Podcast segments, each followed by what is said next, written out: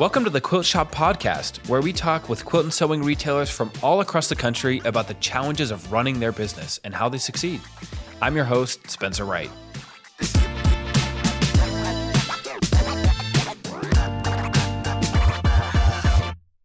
Hello and welcome to the Quilt Shop Podcast. I've got a really special guest with us here today. We've got Sean Roylance, the CEO and founder of Like Sew. How are you doing today, Sean? I was doing better. I'm doing good, thanks. Good. We are so grateful that you're, you know, taking the time out of your day to kind of talk with us on this. You know, the Quilt Shop podcast.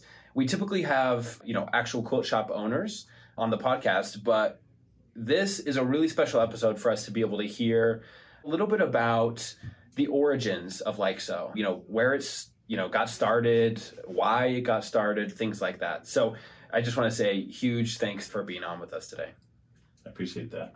All right, Sean. Well, I think, you know, just to get us started, why don't you tell us, you know, a brief history of how and why you started Sew? Okay. I'll try to keep it reasonably short. We'll see if I succeed in that. So this is about 15 years ago. In fact, actually, it was 2008, March. So actually, exactly 15 years ago that w- when things kind of really got kicked off. And what happened was, so my wife, she is a quilt pattern designer, and she had been making quilts and designing patterns for you know a number of years. And she had this quilt that was hanging up on the wall in our family room. And so I'm looking at that one day, I'm sitting there on the couch and I'm looking at it and I'm like, I think I could write a computer program that could automatically generate the full quilt pattern and quilt pattern structures, everything for that quilt right there. And my wife was like, no way, you can't do that. Because she knows what all goes into it, you know, between assembly instructions and yardage and cutting and all that kind of stuff. And so, so like, I know my wife is always right, but. Yeah, ditto, ditto, Sean. but I just had to I had to see, you know, could I do this? And so, in, my background is computer programming. I've been doing that for a dozen years at that point professionally. And so, about eight hours later, I kind of took the day and went into my office and, and started working on it. And eight hours later, I had designs spitting out that you know were basically four patch you know blocks quilt patterns. Well, the designs for it. And then about 100 hours of programming later, I had the software that was finished at that point that I calculated at one point that it could generate 11 billion unique quilt patterns of various sizes and shapes and all that kind of stuff. So we took that software and then we took her patterns that she had been designing. And we'd never been to Quilt Market before, but she knew like the local quilt shop and had been talking to them. They're like, yeah, you got to take this to Quilt Market. So it was Portland of 2008. We took all this um, to Quilt Market that spring. And at that time, my wife and I, we had been thinking about adoption. And so we thought, okay, this will be a way for us to hopefully earn some extra money because adoption, is unfortunately, is not cheap. So we had these kind of like grand plans in our heads, and, and we go to Portland and we set up our booth, and, and it cost a few thousand dollars, you know, to get the booth space, to bring the equipment, you know, your travel, all that kind of stuff. And so we go there, and we had some, you know, pretty good success. Met some wonderful people we're able to find you know people who wanted to carry this software in their stores because that was back in the day when CDs were a thing and you could actually sell CDs like in your store. So we had some good success. And by the end of the show, we realized we had made about enough money to pay for the booth and the travel. And so, yeah. all right, so it was okay. But as far as like our plans, you know, that we wanted to make some money to help with an adoption did not go according to plan. While we're there, towards the end of the show, there was a guy named Dan Purcell who some people may remember. He owned a business called Websites for Quilters. Dan's a great guy. I've gotten to know him over the years. And uh, anyway, but that was my first introduction to him. He came up to our booth and he gave me like a brochure and said, Hey, can I do websites for you? And me having been programming for a dozen years, most of it with web programming, I looked at it and like, all right, this is cool. I think I can do something similar to this. And so on the plane ride back, I kind of sketched out a bit of a business plan and then all nights, weekends, holidays, everything for the next six months. I worked on the very first version of our e commerce software. We went to Houston that fall of 2008, my wife and I, and there we presented the software for the first time. And we signed up our first customers. And then a couple months later, I quit my full time job, and I had no idea what I was getting into, to be honest. it was much, much harder than I think I ever realized, and I thought it would be hard, much harder than I thought. But anyway, we got the business off the ground and going, and so here we are, 15 years later to the month from when I first wrote that that program, and still kicking. Yeah. Wow. Wow. I mean, just there's so much to like really think about in that story where you think about like everything that had to go right in order for you know Like Sew to be where it is today right? And i don't know that i don't know i don't talk about it very often but obviously you know Like Sew has grown even beyond quilting and sewing you know kind of far beyond that. I mostly deal with quilting and sewing but at this point sean deals with you know all kinds of different small businesses and the kind of impact that you know going to that quilt market 15 years ago has had on you know retailers and the employees here you know at rain retail. I think it's really far reaching and pretty awesome to think about. So you know that's it's just thank you so much for sharing. He has to say that. No i appreciate that. Okay sean so i'd like to talk about a couple of like maybe just quick questions here so number one I'm sure that people want to know this. I actually want to. I don't know that uh, I even know the answer to this. Where did the name Like Sew come from? All right, so it's kind of silly to be honest. So my wife, being in the quilting and sewing space, you know, had seen a lot of businesses and different things that, that oftentimes had like a little bit of a play on words and, you know, between like material girls type, you know, that type of thing, and yeah. and sew this and sew that. And so, so that's kind of like, you know, our uh, thought process went in that direction. And so we're just sitting, she and I in the living room, just kind of like kicking around ideas. My wife's probably favorite show ever, which I admit I like too, is called Hope Floats. And okay. not familiar.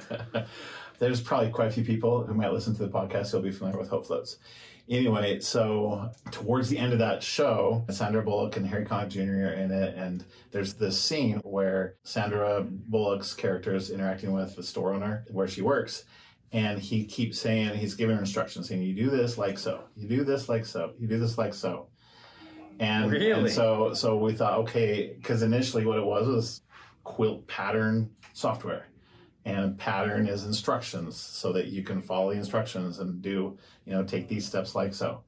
So that was the initial idea. Kind of kind of corny. Amazing. Not corny at all. Um, but but we liked it and it had like that connection for her and i and and so we did we went with that name and then we just kept that name throughout. And so we've, we've never gone away from it. Yeah, well, thank heavens, because now we get to tell that story. I will say, I, so I did not know that story, but very often when I say like so in whatever context, right? Like I don't know when I'm like that was uh, like so cool, you know, like or whatever. I I say it and then I'm like like so. Anyways, just SEW. Yes, and I mean SEW, but no one ever you know hears it that way. Okay, Sean. Well, you know, kind of going back to Quilt Market, I'd love to hear. You know, I imagine there's a lot of people who listen to this podcast who have been to quilt markets for as long as you have, or maybe even longer, longer probably. Yeah, yeah. I'd love to hear. I don't know if maybe there's like a story from quilt market that you'd like to share or anything like that. You know, I'd love to hear stories that are like, wow, yeah, okay, this was so impactful or meaningful or, or however it may be. And quilt market's such a community building place for our industry. You know, I would love to hear something like that. Yeah. Okay. There's so many stories from quilt market. So Quilt Market has been amazing. I've been to every single Quilt Market since 2008, since that, that first one in Portland. Of course, we had a couple year break here recently, but then we were back at it again, you know, last fall in Houston. Houston, I, I just got to say, like, like I, I love going to Houston because now I know where all the great restaurants are. super, I, super. I have benefited from that, no doubt. Yes. So l- lots of stories and lots of really amazing people. You know, so for example, a couple of people that I met the very, very first quilt market I went to in Portland are named Beth and Carol, and they have been great friends ever since. You know, Rosanna is another great friend. Heidi is another great friend. There's so many people that just love to see, you know, at a quilt market. Beth and Carol, they owned a shop together, and one of the things that they did for many years until Beth recently retired, and then Carol went and kind of joined up with it with another store. But they would come by the booth, and you know, once or twice every single quilt market. Usually, they try to do this when I didn't see them, and they wouldn't know. And then they would just yell out, "Hi, Sean!" and uh, way louder than that, and try to like make me embarrassed, which they succeeded at. Um, but anyway, just just awesome people, just you know, great relationships, and so so something I do love about Quilt Market. One story that, you know, one memory I have that, that just really sticks out in my mind, and I feel like I'm, I keep referring back to 2008, but this comes from the very, very first quilt market we went to. So the one in Portland. The one in Portland. And so, you know, like I talked about earlier, you know, my wife and I had these ideas of what we hoped to accomplish there at the trade show, and and, and as with any small business, you know, there's there's so much risk involved with a business, and you put your best foot forward, and then you're just hoping that it goes well. And sometimes it does go well, and other times it's more of a struggle, and sometimes it's it just does not go at all according to plan. And so we had been there, and you know, it's toward is I think it's like the very last hour on the third day when things are starting to you know, there's very few people left in the aisles other than just the people in their booths. And I was walking around a little bit, and I kind of already knew at that point that we were about to break even for the show. And so, so I'm wandering around, and, and I walked to the end of one aisle and turned the corner to the next. And I saw this lady in her booth, and she was crying. And I'm, I'm pretty sure, I'm pretty sure, I, I could be wrong, but I'm like 95% sure that she had a rough quilt market, that it had been, you know, rougher than ours was. I, I kind of, you know, pictured in my mind, again, maybe I'm wrong on some of this stuff, but she probably, you know, put together the few thousand dollars that was needed to go and do quilt market. And so, so she goes there, and then if it doesn't go very well, now you're, you're, you know, a few thousand dollars in the hole. And a lot of times, I think for so many of us at different points in our life, that could be a big hit. You know, you call together a few thousand dollars, and you're hoping to get a return on it. Instead, it goes the other direction and someone who you know she was a designer and you know had some talent and things but it just didn't go according to you know her hopes and for me that's always really stuck with me for a variety of reasons number one is to it, just helps me remember kind of you know what small business owners you know the risks they take and sometimes like how hard and how tight it can be for us in our business we went through those same, you know, you know, kind of years and stuff where it was like really tight and, and things. But it really kind of helped me just cement in my mind, you know, what people sometimes are going through. And that's really helped me, you know, as much as I can to be empathetic and to remember, you know, it's not all roses all the time for everybody. And so then when we can, you know, I've always wanted to try to provide, you know, tools and services and things that, that can hopefully help. And, you know, results vary, of course. And I know it's, you know, we don't always succeed in that vision or that hope to really help people, but in a lot of cases we have succeeded. There are a lot of people who have really been able to kind of make use of some of the tools that, that we've put out there to really grow and develop their business further. And so for me, kind of seeing, you know, the one side of it then really motivates me to do what I'm able to to help people hopefully get to the other side of that and have that success. Well, thanks so much for sharing that, Sean. I think you know it really helps us stay grounded when we're able to really think about you know the lives impacted you know just from a small business perspective you know what it takes to be an entrepreneur and i just you know i think going to shows and experiences like that that you have you know being in the software world sometimes like we're really at this like thousand feet or ten thousand feet level where we're not able to see or i guess speaking for myself not able to see like what's actually going on in the shops all the time. And then when you go to these shows or you go to someone's shop and you get to feel and see the emotions that they have around their business, I think there's nothing more meaningful than that. So, okay, well, we're going to go ahead and go to break there and we'll be right back.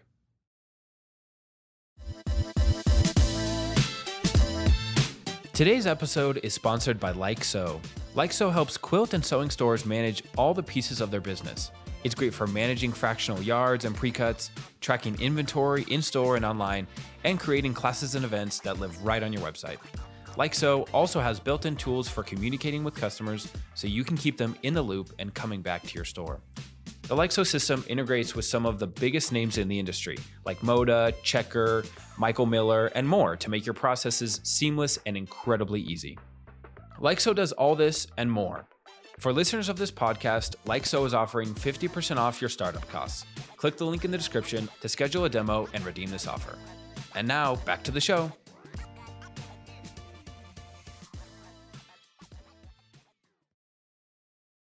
All right, Sean. So I think as we kind of heard the origin story, one thing that I'm sure our listeners are really curious about, you were talking about, you know, Like Sew as an e-commerce kind of feature or function.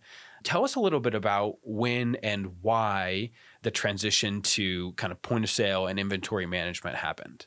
Yeah. Okay. So that really kind of happened for the most part in 2011 and 2012. So we had kind of gotten up and running and had a lot of you know people using our e-commerce services. And at that point in time you know it seems a lot more intuitive now but this is over a decade ago. And at that point in time for brick and mortar stores not very many of them really got their products onto their website with current inventory levels and current pricing and all that kind of stuff and were able to keep it up to date. So like a lot of people would like sign up with us and we go through some work and help get their products up on their website pictures and pricing and all that kind of stuff. And then like a month would go by and of course things are selling out of the shop shipments come in all that kind of stuff. And what we tried to do at that point was we like made it so that you can export a spreadsheet from your current inventory management system and upload it to the website and then that would update quantities and pricing and whatever but what we found was that's just it just took like a little bit too much effort. And with the new products that you receive, you still got to go out and find the pictures for them and, and so on. And so it just became cumbersome enough that the majority of our you know people that, that had websites with us, they weren't able to successfully keep on top of that over time. With that said, there were some stores that could, whether they invested in some extra manpower or could set aside, you know, the sufficient time or whatever. And what we saw with those stores was that their sales really took a noticeable, you know, step forward. Now, it's not necessarily always sales online. Sometimes it is. Sometimes it was just general sales, you know, between the store and the website. They took a step forward.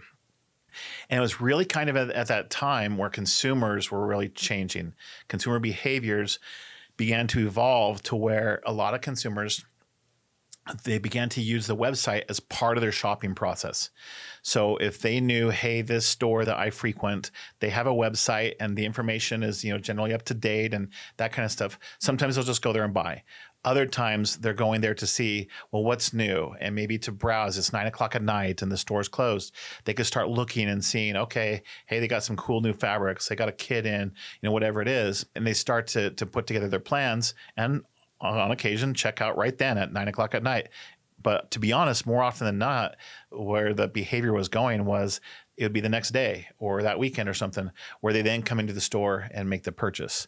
But we could see direct correlations between you know having a well-maintained website and then an overall increase in revenue for different stores.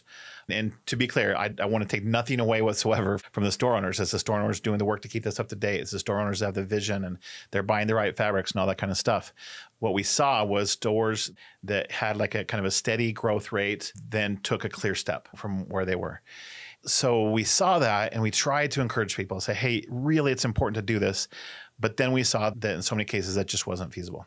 So we looked at integrating with some point of sale systems to see, you know, could we make it so that we could just really automate that and make that a lot easier. The problem with like legacy at that time, there were no like cloud-based point of sale systems and things like that. And so the legacy point of sale systems there were a variety of issues that came up with that, not the least of which they're completely different technology sets. The connectivity was unreliable, and the ability to get a single piece of software installed talking to some service in the cloud and to have two-way communication is needed in a way that you can count on just in the end was very challenging and didn't really work with the companies that we approached at least so that's when we first kind of had the idea. We're like, we think we can create a point of sale system and do it in the cloud. And so we began down that path. What we discovered, well, in hindsight, I should say, what I've since discovered is there was so much to this, so much more than we realized. What our thought was is we would target people who were just on pen and paper and we build just kind of like this minimal offering. And then it would at least be an improvement over pen and paper. Sure And what we found though was there's a whole lot of people who were on existing point of sale systems that they completely saw you know the value proposition. They completely saw and understood that hey having my website and my point of sale system completely in sync at all times where i can sell stuff in the store and immediately reflects you know the changes on online i can receive a shipment and immediately it's reflected online and so on they could see the power in that and so we had all these people you know jumping in right away coming from other point of sale systems and and should i apologize now to the people who experienced the pain at that point i mean we still have points of pain and anyway, we do the best we can. But anyway, so they saw that. Our very first version that we released, we didn't even have reports. There were no reports at all because, again, the bar we set for ourselves was can it at least improve on pen and paper? So we then were in scramble mode, and to, to this day we're in scramble mode. Different kind of scramble. different, different kind of scramble mode. We've come a, a, long, long ways from that point. Yeah, for sure. But the other thing that we saw and that we realized was that technology as a whole was shifting. It was shifting to the cloud and legacy systems. While there's still plenty of legacy systems that run, you know, well to this day, still we could see where things were going. And so we decided to go all in on that. And, you know, again, not that we haven't had our, our rough patches and so on, but on the whole, it's been a really, you know, a really great thing, I feel like, in terms of kind of the concepts and the ideas we've been able to bring and you know for many people that they've been able to like really utilize the tools we built with great success bringing that all together and making it where you can run your whole operation one system and be able to reach people in your store online you know, at trade shows, look at your reports from home and so on. It's been a real difference maker. Yeah, no doubt has it been a real difference maker, Sean. I'm sure that there are hundreds and hundreds of shops that would be able to, you know, kind of back that claim up, you know, probably, you know, more than 10 years since kind of the point of sale has been developed and stuff like that. You know, Sean, something I was thinking was it's rare that people know about the history of some software that they use, right? Like that's not really a common thing. Like when you use a software, you use an app on your phone or whatever it is. It's probably not very often that you're thinking to yourself, who's the guy or gal that started this, right? and so I was thinking about that as we, you know, wanted to record this podcast with you. But I think that, you know, the Like Sew system is more than just like a piece of software that people use, right? It's like something that I mean, A, it gets used a lot, right? Like if you are a quilter or fabric shop owner, you use so a lot, you know, like all the time for hours and hours, hundreds of hours, I'm sure, for a lot of our users, thousands of hours. And I think knowing the where and the why becomes a little bit more meaningful. And so that's why I really wanted to kind of dig in on this with you. I'm sure that there are brand new quilt shops. I know there are brand new quilt shops who listen to this who maybe won't understand all of the history, but will be able to sense a little bit of, you know, what it means, the product and, you know, Like Sew as a whole, what it means to us and what it means to you. I wanted to say thank you for that. Yeah, I appreciate that. All right, Sean, is kind of my final question for this, you know, segment about, you know, the origin story of Like Sew.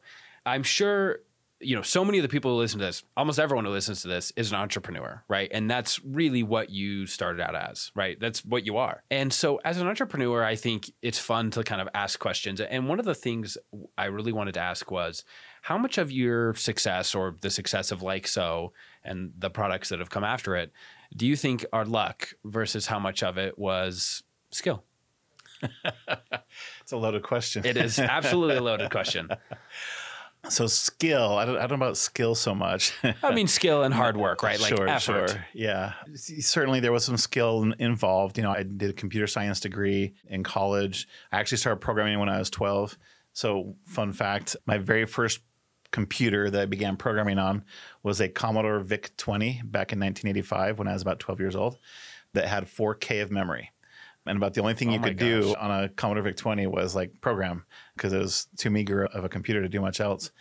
But anyway, so I did programming growing up, did that as a you know major at the university, and then I did 12 years as a professional software developer. And so so yes, developed the skills needed for this. Part of that too, like I, I learned about you know how to work in teams. And and for the most part i heard i learned how not to be managed. Um, and uh, i feel like i learned a lot of like how impersonal like businesses can be sometimes and how much i didn't like that. Sure. so then from day one we've tried to actually be very different in that regard here. So so there's experience there's some skill for sure luck absolutely. Being in the right place at the right time. You know a lot of people in the sewing industry have you know at one time or another perhaps met myself and either one of my two business partners brian king and milo lebaron. And this is something where yeah we brought a ton of hard work to it you know and our experience and so on. You know we were doing just crazy hours to begin with. You know i would start programming about five in the morning. I would stop programming after 10 at night and with very little break in between and i did that for years on end to get things off the ground at, at the beginning and so so a lot of effort but like one of the things that we didn't know was i would say how perfectly complementary me and brian and milo were in terms of our skills like I, I knew I liked these guys. I'd worked with them for a couple years. I knew Brian was amazing at sales. Milo, I thought was good at sales. Turns out he's OCD. And it turns out that he was great at making sure the whole rest of the business ran. While Brian sold, I programmed, and he did everything else. And then even halfway through, Milo and I kind of swapped roles because as the company grew, it evolved and changed. The needs were different and somehow our abilities just like perfectly complemented each other again even though we literally per- pretty much swapped roles. So so much of that is luck as well or you know i think of it as we're just very blessed that things kind of came together and worked out the way they did. And i would say that from like a perspective of why did i do this and you know what has it meant to me? For some reason for me like being an entrepreneur and starting a business it was just kind of in me it's almost like I couldn't not do it. I had to do something at some point. It's just part of my life journey, like like the life experience that in a lot of ways I feel like I was destined to live, for which I'm very grateful because I really have enjoyed it as hard as it has been at different times and it's been ridiculously hard at different moments or different, you know, periods of time. But looking back on it, I just fully have loved the experience and the journey of it and what it's been for me in my life. Another thing, though, I feel very fortunate and blessed about is that, you know, to a certain degree, we've certainly had some success and that I feel like uh, you know I owe so much to to so many people both inside the company and out to so many wonderful clients that have been patient with us at times have not been patient with us at other times when we probably needed it that that have like you know provided feedback that have helped steered things you know over time and so on so anyway so I guess I guess bottom line is at least in my case I think there's all kinds of different cases out there in my case yeah, it was in me. Yeah, we brought skills. We brought a lot of hard work, but I also feel like that kind of our path was prepared for us as well, and we feel very fortunate at this point.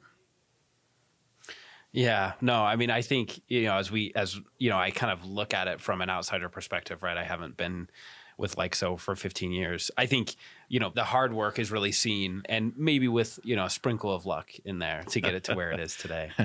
a sprinkler too, or a lot. yeah, yeah, some lucky charms.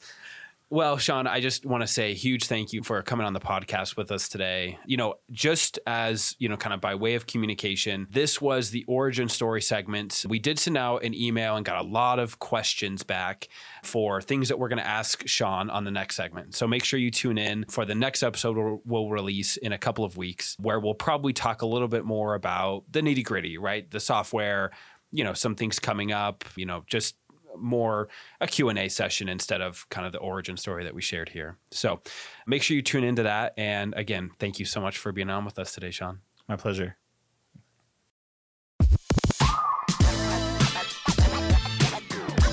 Thank you for listening to The Quilt Shop. Be sure to subscribe on Apple Podcasts, Spotify, YouTube, or wherever you get your podcasts. Leave a rating or review to let us know what you think. For more interviews with business owners, visit likesew.com slash interviews, where you'll find transcripts, show notes, and videos for all our episodes.